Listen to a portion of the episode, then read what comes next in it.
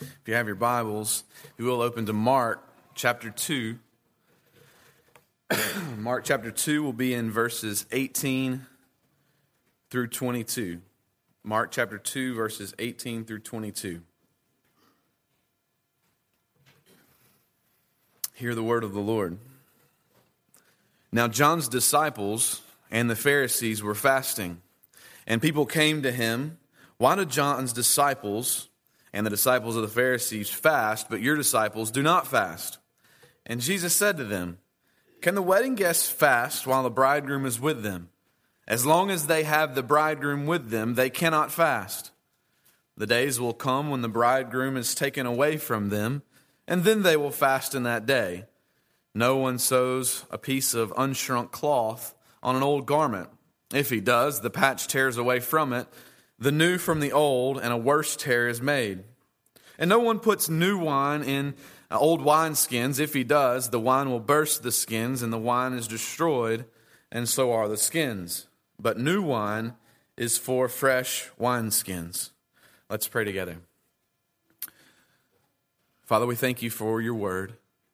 God, we thank you that as we've learned the last two days in our gathering together uh, at, for our secret church meeting, God, we pray um, that your word would do a work among us, God. We know that it is your word that has power. We know that it is your word that transforms. And so, God, we thank you that you've not veiled yourself, that you've not hidden yourself from us, but that you have given us your word that we might know you. And so this morning, God, we invite you to do what you will in our hearts with your word this morning. It's in Christ's name we pray. Amen. June 13th, 2009, a lot of people woke up to quite a surprise. You see, many people all over the United States didn't realize that on June 13th, their TVs were no longer going to work. Uh, on June 12th at 11:59 p.m. The Digital Transition and Public Safety Act said that all analog TV signals must cease. And so from that point forward, citizens either had to buy a new TV that would receive digital signals or they had to buy a little converter box. Many of you might have even did this yourself that would convert the signal into a signal that their TV could receive. Uh, David Rehr said, he was the then president of the uh, National Association of Broadcasters, that this transition represented the single most significant advancement in television technology since the TV uh, became color. And so we kind of see that happening and we ask, why would that be the most significant advance? It's if you wanted to watch TV free over the airwaves, then uh, you had to buy new equipment because the old equipment simply wouldn't work anymore.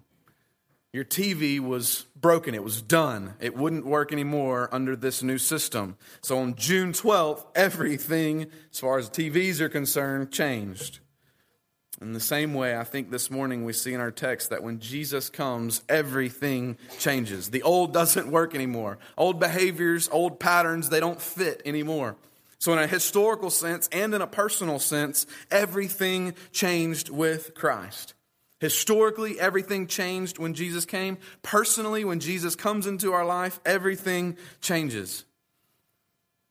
Jesus didn't just come to reform us or to uh, improve us. I think so often we have that, that uh, confusion or that misconception that Jesus comes into our life and he, he reforms us or he improves us. No, he doesn't reform us, he regenerates us. He doesn't improve us, uh, he makes us new.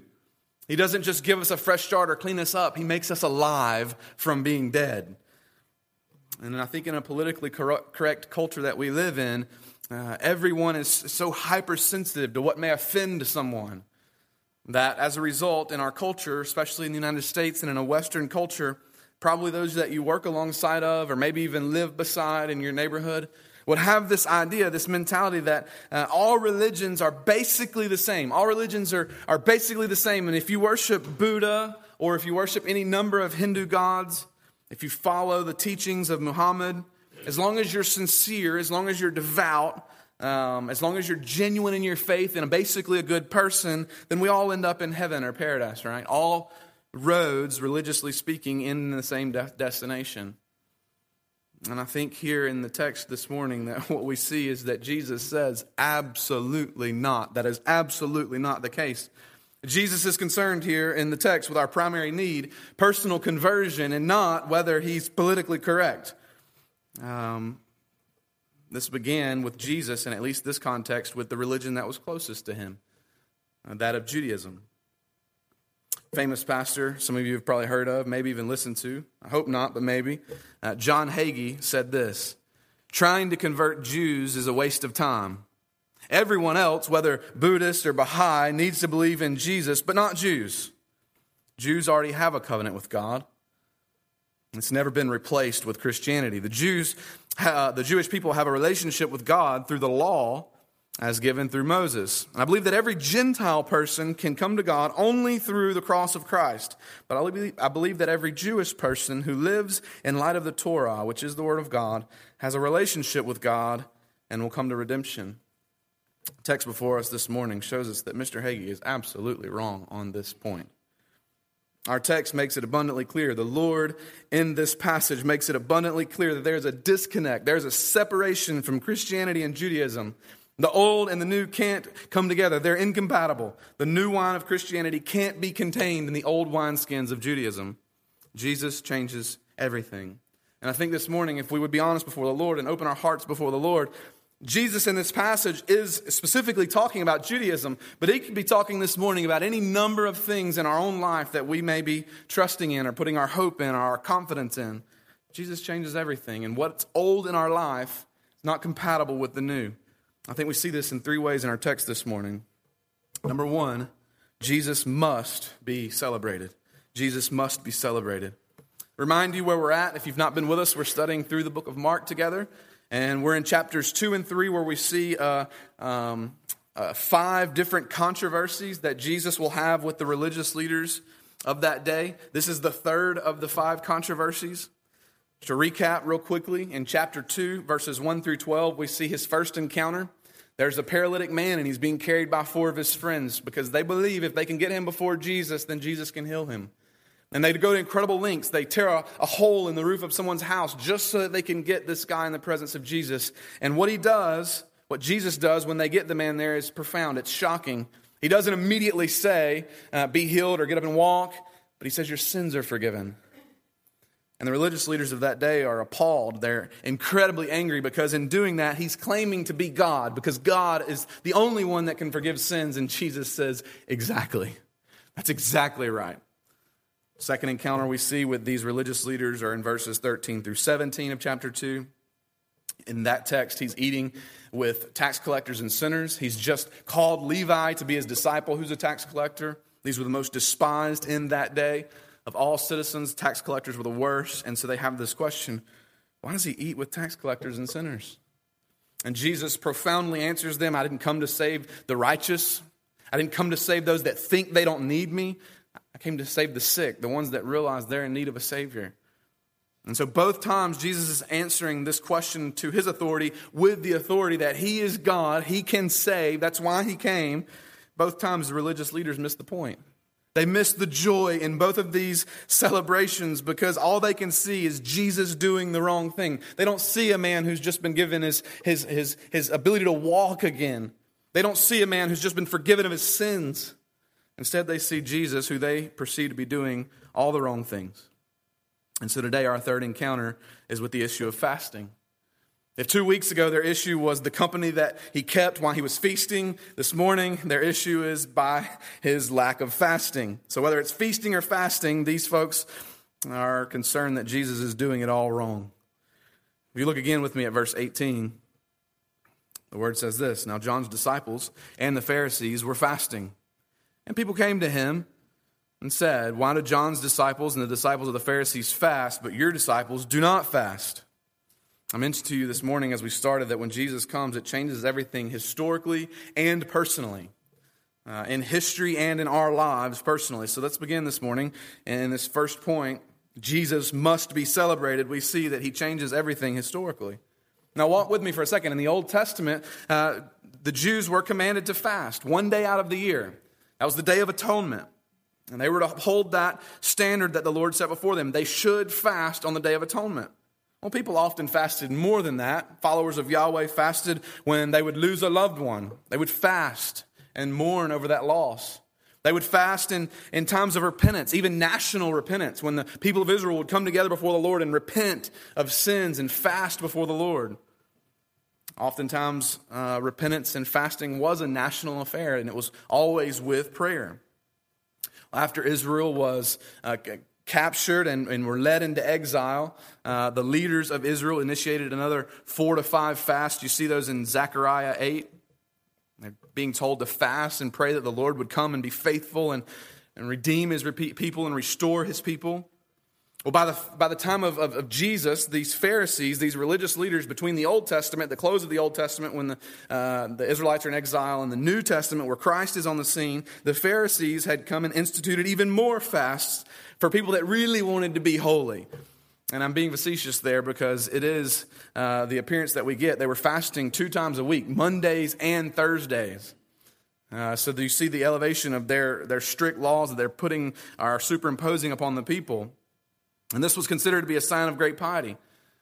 The, the Pharisees wanted to make sure that you didn't miss it. They wanted to make sure that you saw that they were fasting. And so uh, oftentimes they would uh, put ash on their face and they would uh, contort their faces. It's almost like, you know, if, if, if, somebody were fasting in our day and they're, you know, they're having a down day and, and they're just so sad and you walk up to them and you're like, hey, what's going on? I'm fasting.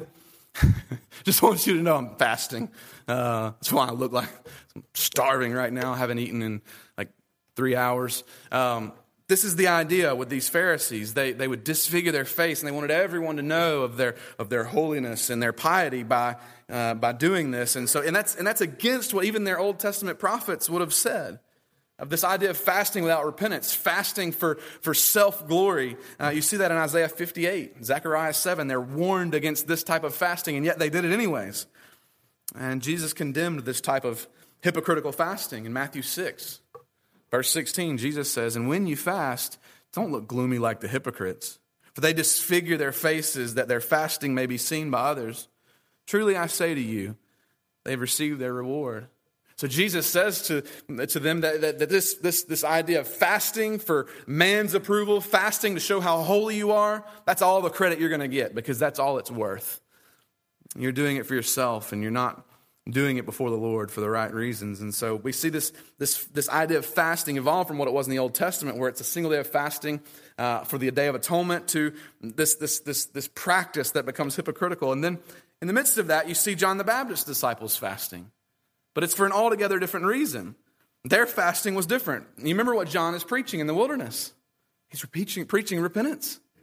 He's going back to the Old Testament use of, of fasting and he's telling the, the people of Israel, repent of your sins, turn back to the Lord, and fast as you do it. But more than that, if you, if you follow John's disciples, they're fasting eh, because John is preparing the way for the Messiah. They're fasting in preparation for the coming Messiah that the Old Testament has told them would be here. They're, they're preparing their hearts. They're repenting of sin. They're praying that the Messiah would come. And they're fasting as they do that. So they're, they're fasting for very different reasons, these Pharisees and these disciples of John. But the point is, they had something in common. They were both fasting. And that's what's being brought, in, brought out in the text. They were both fasting, and Jesus' disciples were not fasting. And so you see the question, right? The Pharisees are observing that Levi's party. He's eating with these tax collectors and sinners. He's just called one of these tax collectors to be his personal disciple. He's a rabbi. He now has a disciple who's a tax collector. That doesn't make sense. And now he's eating with all these folks, and that doesn't make sense. But then Jesus answers them and makes fools out of them in his, in his, in his answer to their question. And so then this question John's disciples fast. The Pharisees fast. If you're so spiritual, Jesus, and if you're such a great rabbi, then how come your followers don't live up to these high religious standards that you see these other disciples living up to? I love the way that Jesus just answers these accusers here with a question. He, he, he turns the situation, and Jesus has a way of doing that, right? I, I, I think we so often get this idea of a soft, namby-pamby Jesus in our mind, but the way he answers them is quite profound, and we've seen him do that twice already. But in verse 19, look what Jesus says. And he said to them, Can the wedding guests fast while the bridegroom is with them? The answer there is obvious. As long as they have the bridegroom with them, they cannot fast. And so we see that Jesus here is not opposed to fasting. We need to make sure we see that. The gospel writers show us that Jesus himself fasted for 40 days in the wilderness. At the start of his ministry, he withdrew and took time away uh, and, w- and would go without food so that he could be before the Lord. We see that in Jesus' life? He's not opposed to fasting. Matthew 6, 16, which we've already read, it shows us that he's assuming that his disciples will be fasting. He starts the passage, when you fast, don't do like the hypocrites. So the assumption there is you will fast because you're not to be like the hypocrites when you do it. So he's assuming they will. And so when you consider that Jesus actually thinks fasting is a pretty good idea and it should be done, then it makes his answer a bit strange. He brings up this parable of a wedding feast. And he asks this rhetorical question Can the guests fast while the bridegroom is with them? Think about the answer to that. It's obvious to them, it should be to us as well. Guests don't fast while the bridegroom is there. That's, that's, that's an obvious thing. A wedding is a time of joy. A wedding should be a time of celebration, a time of feasting. Think about your wedding if you're married. You come together with your family and your closest friends. Like your best friends are on stage with you, and then the, the ones that didn't make the cut are still out in the crowd. But then after that, you go to a reception somewhere and you have all this food spread out and you, you have your dancing shoes on and the music starts up and it's just a time of joy and celebration whether you're, you're eating and you're, you're going around the room talking to those people you love maybe some you haven't seen in a long time and you're, and you're having a great time. It's a joyous time. It's one of the most happy times in a person's life and it would have been in this, in this day as well. It was actually a more drawn out process in this day it was a feast it was a celebration fasting is a time of self-denial and sorrow so the question is, is, is, is, very obvious here. It would make no sense to fast during a wedding feast.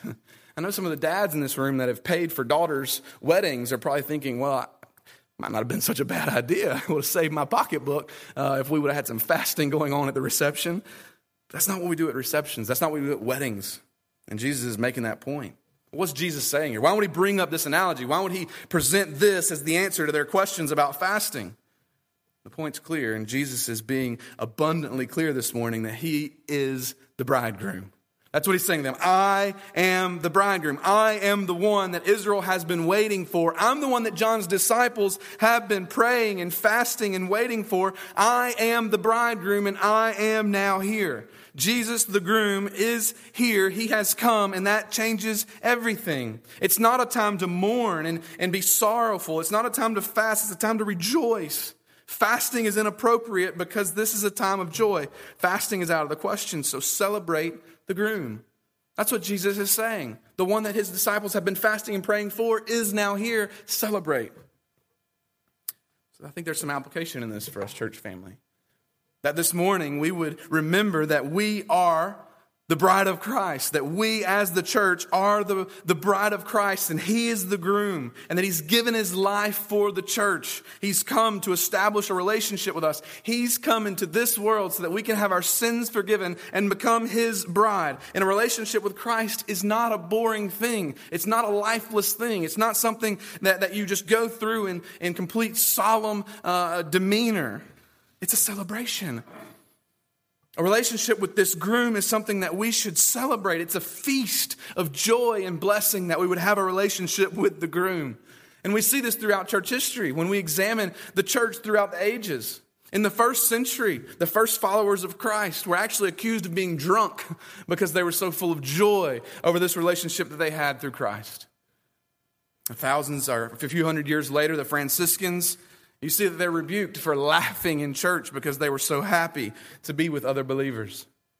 The Methodists, a few hundred years after that, they literally put their, their hymns to musical tunes from operas, and they, and they put the Psalms of the Bible to dance music because that was the happiest music they could hear, and they wanted to sing with joy and excitement when they gathered together. Friends, listen, the Christian life is something that should be full of joy. For, for Christians in the room this morning, our joy is in Christ the groom and that he's come for us. We don't mourn, it's time to celebrate. He's changed everything. When he entered into this world, all of history shifted. But Jesus is saying something more than this. While that's true, Jesus is not just saying, I'm the groom, rejoice. He's also saying, I am God, submit. You see this. The Old Testament doesn't equate the Messiah with being the bridegroom. You don't see that in the Old Testament. Certainly, the Messiah is prophesied, but he's never being uh, talked about as the groom. But the language of bridegroom does come up in the Old Testament. But here's, the, here's, here's where it's different. In Isaiah chapter 61, verse 10, Isaiah chapter 62, verse 4 and 5, and then in the book of Hosea, scattered. The idea of a bridegroom does come up, but it's Yahweh who is bridegroom. Yahweh is the groom for his people.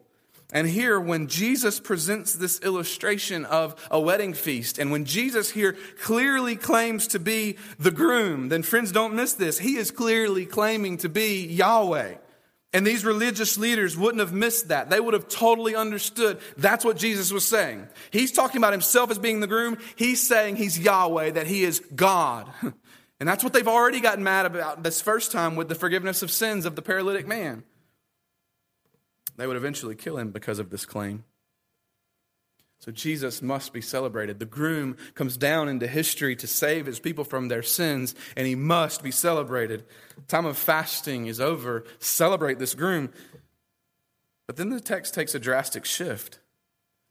We see that Jesus changes everything, but the second point we see this morning is the price of our salvation must be remembered. Jesus must be celebrated, but the price of our salvation must be remembered. Look at verse 20.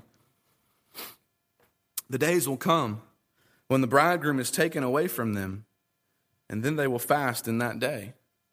Friends, Jesus changes everything historically, but he also changes everything personally.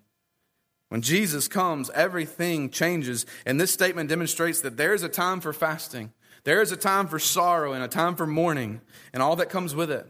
In the text, the phrase taken away, that the, that the groom will be taken away, is the same verb that's used in Isaiah 53. If you remember Isaiah 53, it's a very uh, popular prophetic telling of Jesus' death. The lamb led to slaughter. And then in Isaiah 53, it says that by oppression and judgment he was taken away. So here, Jesus is using a bit of foreshadowing. And then, really, for the first time in Mark's gospel, Jesus specifically alludes to his death. I know two weeks ago we talked about uh, Jesus' statement. What's easier, to say to this man, get up and walk, or to say that your sins are forgiven? And that in saying that, he was saying it's, it's, it's going to be harder than you could ever imagine to affect the forgiveness of sins because I had to die. Jesus knew that, even when he said that to the paralytic man. But here, Jesus is even being more clear. This is the first time that he's specifically saying this groom, this one that he's comparing himself to, would be taken away. And it's a strange statement, isn't it? I mean, think about a wedding. They would have recognized this.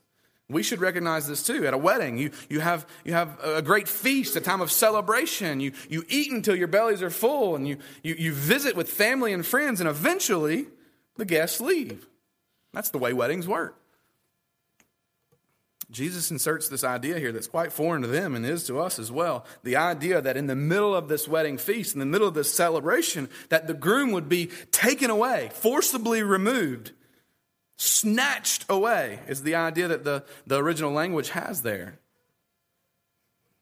What is Jesus doing in saying that? Jesus knows that the kingdom of God has come near.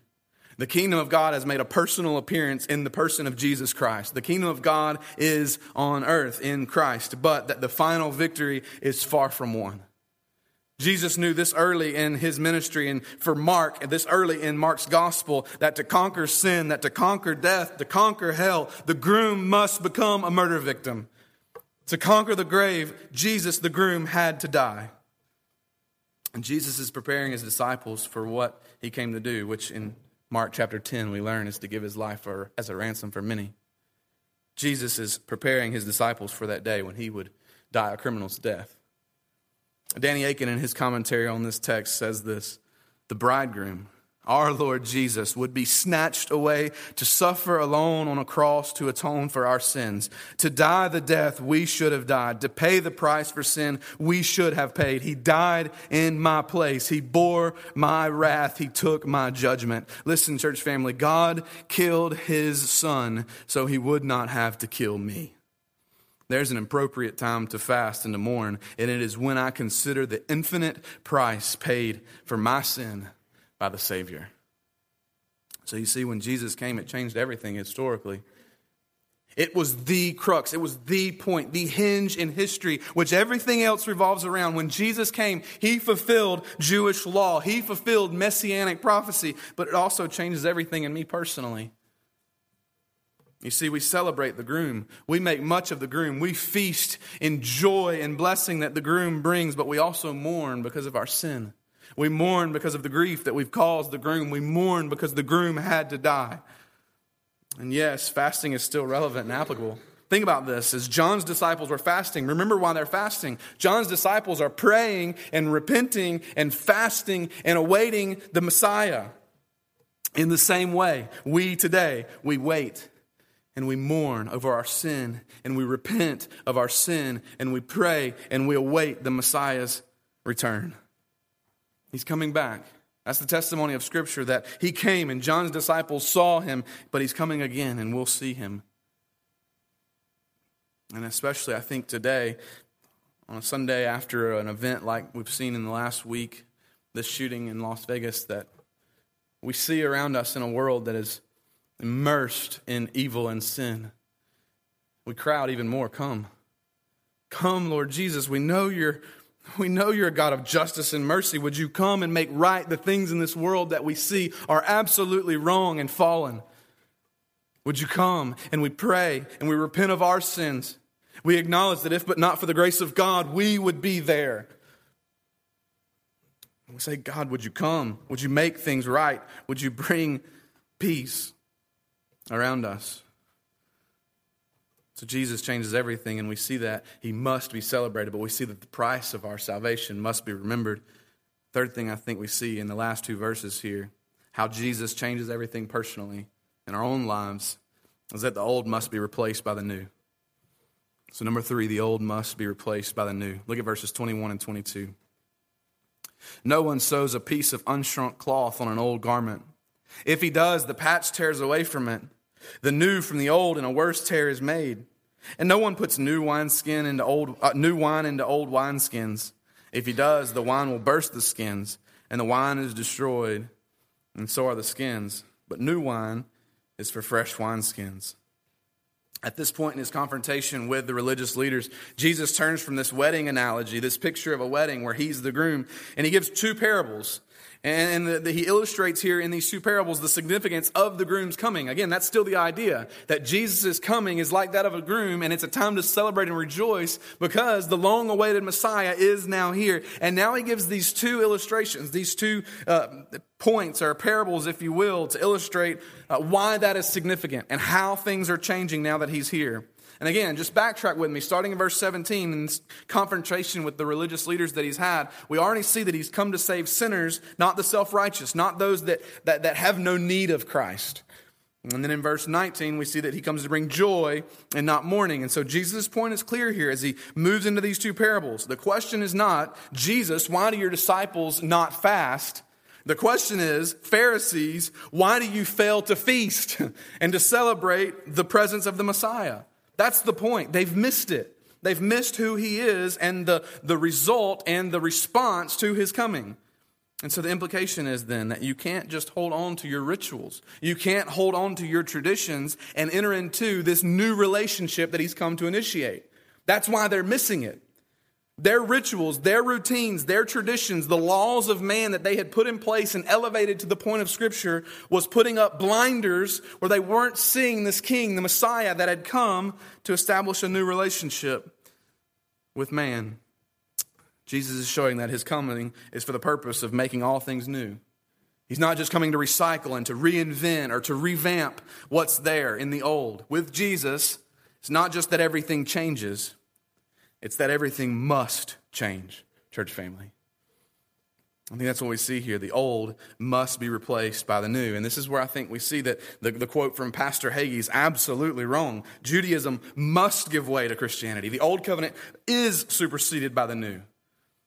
That for the Hebrew faith, for those Israelites in that day, and for all peoples today, and whatever religions they may be holding on to, whatever hopes they may have in their own heart, Jesus is the fulfillment and completion of all of those things, and He is the one that must be trusted. He is the one that supersedes uh, Jewish law and Jewish, Jewish religion, as well as any other religion in the world. And it's an exclusive thing. I think that's what we see in these two parables. Look at verse 21. We see, I've already read, but we get this idea in this first parable the idea of, uh, of unshrunk cloth. We, we, we can imagine this even in our own minds because we've seen when, what happens when you put a wool sweater or something in the, in the, in the dryer and it, it dries up and it becomes something that would fit on a child's like baby doll or something. And the idea here is even more emphasized in their day because for us, most of our clothes are pre shrunk. So they may shrink up a little bit, but in this day, the, the natural fibers and, and, and fabrics that they were using, they would have shrunk a lot. And so you began to, to wash something. Say you had a pair of blue jeans, or I guess in that day it would have been like a robe or something, and you, you, it was your work robe, and you wore it all the time, and so you washed it all the time, and it, it, it got to a point where it wouldn't shrink anymore. It became just the way it is, the shape that it is. One day you're out in the, the yard on a pretty Galilean spring day, and you're uh, playing Yahtzee or something with your neighbor, and you step over a fig bush and it snags your robe, and you have this hole now in it. And you, you wouldn't go into the house and, and grab a fresh piece of fabric and sew it onto that hole because what would happen is when you wash it, I mean, this makes sense, it shrinks up, but the rest of the garment stays the same. And so as it does, it, it pulls and tears the garment. You have, you're left with a, a larger hole. You, you, are left with a garment now that's even got a, a bigger problem, a bigger hole that can't be mended. So, what's Jesus saying here? What's the point of him bringing out this illustration with laundry? that the old is not compatible with the new. It's not that the old was bad. No, God even actually initiated the old. The old was good, but it's not compatible with the new. It's no longer usable. What Jesus has come to do supersedes the old, it's been replaced by something better. And then in verse 22, he gives another illustration the illustration of a wineskin. In that day, in Jesus' day, goats would have been skinned and their hides kept as large and, and, and together as possible and would have been sewn together to make containers for holding water and for wine. And when they were new, the elasticity of that leather, of that skin, would allow it to, to expand and contract. And so you put new wine in it, and new wine is wine that's not fully fermented. Uh, I know we struggle with this as Baptists, right? Like, but, but just bear with me. Wine ferments and it, it, it has to expand a little bit. And so if you if you put it in a new wineskin, it can do that. But if you put it in an old wineskin that's become brittle and it's expanded as much as it can and it's dried out over time, it becomes fragile. You put the, the, the new wine in it, when it when it expands from fermentation, it breaks. That's the point he's making. You put new wine into an old container, and when it ferments, it, it bursts the skin, and you lose not only your wineskin, but your wine, which is probably more valuable than your wineskin. Because it's old and fragile at this point. What Jesus is saying here is clear. He's not just something that can be tagged onto your life like a, like a patch.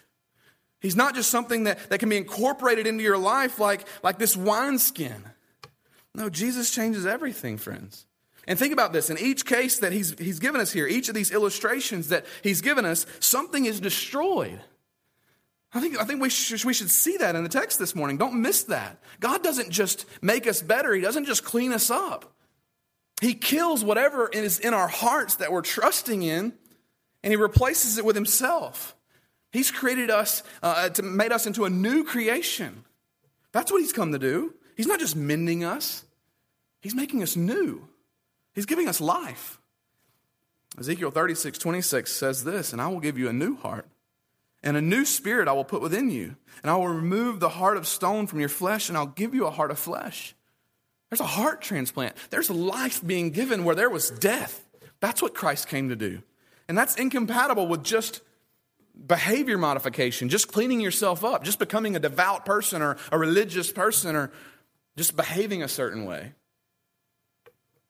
Shortly after World War I uh, ceased, um, Dr. Barnhouse, Dr. Donald Barnhouse, Presbyterian pastor, uh, written a lot of commentary, different writings visited the battlefields of Belgium, and as he was uh, walking through uh, those battlefields, those great sites, um, you remember at the end of the war, the Germans retreated quite quickly from uh, the, the, conclusion of World War I. And when they did, they left their mil- military paraphernalia there just as it was. And so he was walking down these roads, literally miles of roads lined with artillery and tanks and trucks and weapons and equipment from the battlefields as the Germans left in haste. Barnfield, uh, Barnhouse describes how uh, this is a, a, beautiful spring day in Belgium. The sun is shining, and he's, he's walking, he's examining this, this German war material. He notices that leaves are falling from the trees that are hanging over the, the, the roadways. And in particular, he notices that these, as these leaves are falling, one catches his shirt and he takes it in his hand, and as he's looking at it, it just disintegrates into nothing. It's just fragile. This puzzled him, and uh, it's confusing to him because many leaves were falling at this time, and, and it's not autumn, it's spring, it's not fall. There's no wind really blowing these leaves off the tree. The leaves, the leaves were just seemingly falling, and, and they had outlived autumn. They had outlived the, the bitter cold of, of winter. And now spring is here, and seemingly with no cause, they're falling. And then he realized what was going on. It's springtime and that the sap had begun to, to, to stir in these trees and, and run, and that the, the buds of spring were beginning to, to pop out on the end of these limbs. And deep beneath the earth, the, the dark soil was taking in water, and the roots were bringing life into the trunk of the tree, and, and that life was spreading out into the limbs of the tree, and the twigs were taking on, on life, and, and, and those buds were pushing those old leaves off of the tree so that new life could come into that tree. And this is what he was experiencing experiencing. He was seeing these fragile, fragile leaves that had outlived the winter and just vaporize almost in his hand because of the new life that was coming into the tree. He expelled the deadness of the, the leaves from before, and he said this. The Scottish preacher said this. He was noticing that the expulsive power of new affection was taking over in this tree. And here's, here's where I think this relates to what we're talking about this morning, church family. When we experience the new life that Christ has given us, it expels, it pushes out everything in us that we were hoping in, trusting in, living our lives for before, so that Christ, the King of the universe, the groom that gave his life for the bride, can have first place and priority in our hearts. Kent Hughes, in his commentary, says this When Christ fills the wineskins of our lives, the swelling life within stretches us to new limits. The inner pressure expels unneeded things and fills every aspect of life. Those who have not yet had Christ take up residence in their life can scarcely imagine how fully they will be filled. Every aspect of their humanity, from their intellect to their emotions, will be changed. Have you experienced that, church family? Have you had that happen in your life? Everything must change because the new Jesus is incompatible with the old, whatever else you may have been trusting in. I think if Jesus were teaching this today, he uses these analogies here, but friends, it's, it's a simple, simple analogy. That the old is incompatible with the new. You just can't stick a DVD in a VCR. It doesn't work. You can't stick a CD in an eight track player. See, some of you guys didn't know I even knew what an eight track player was. Thought I was too young. It doesn't work, it's incompatible. The technology doesn't even fit. And that's what Jesus is saying. You can't just live as if this one, the groom, never came. So, what will you do with this one, Jesus, the groom? Will you surrender to him? Your worldview, the things you're hoping in, your intellect, your emotions, your cherished customs?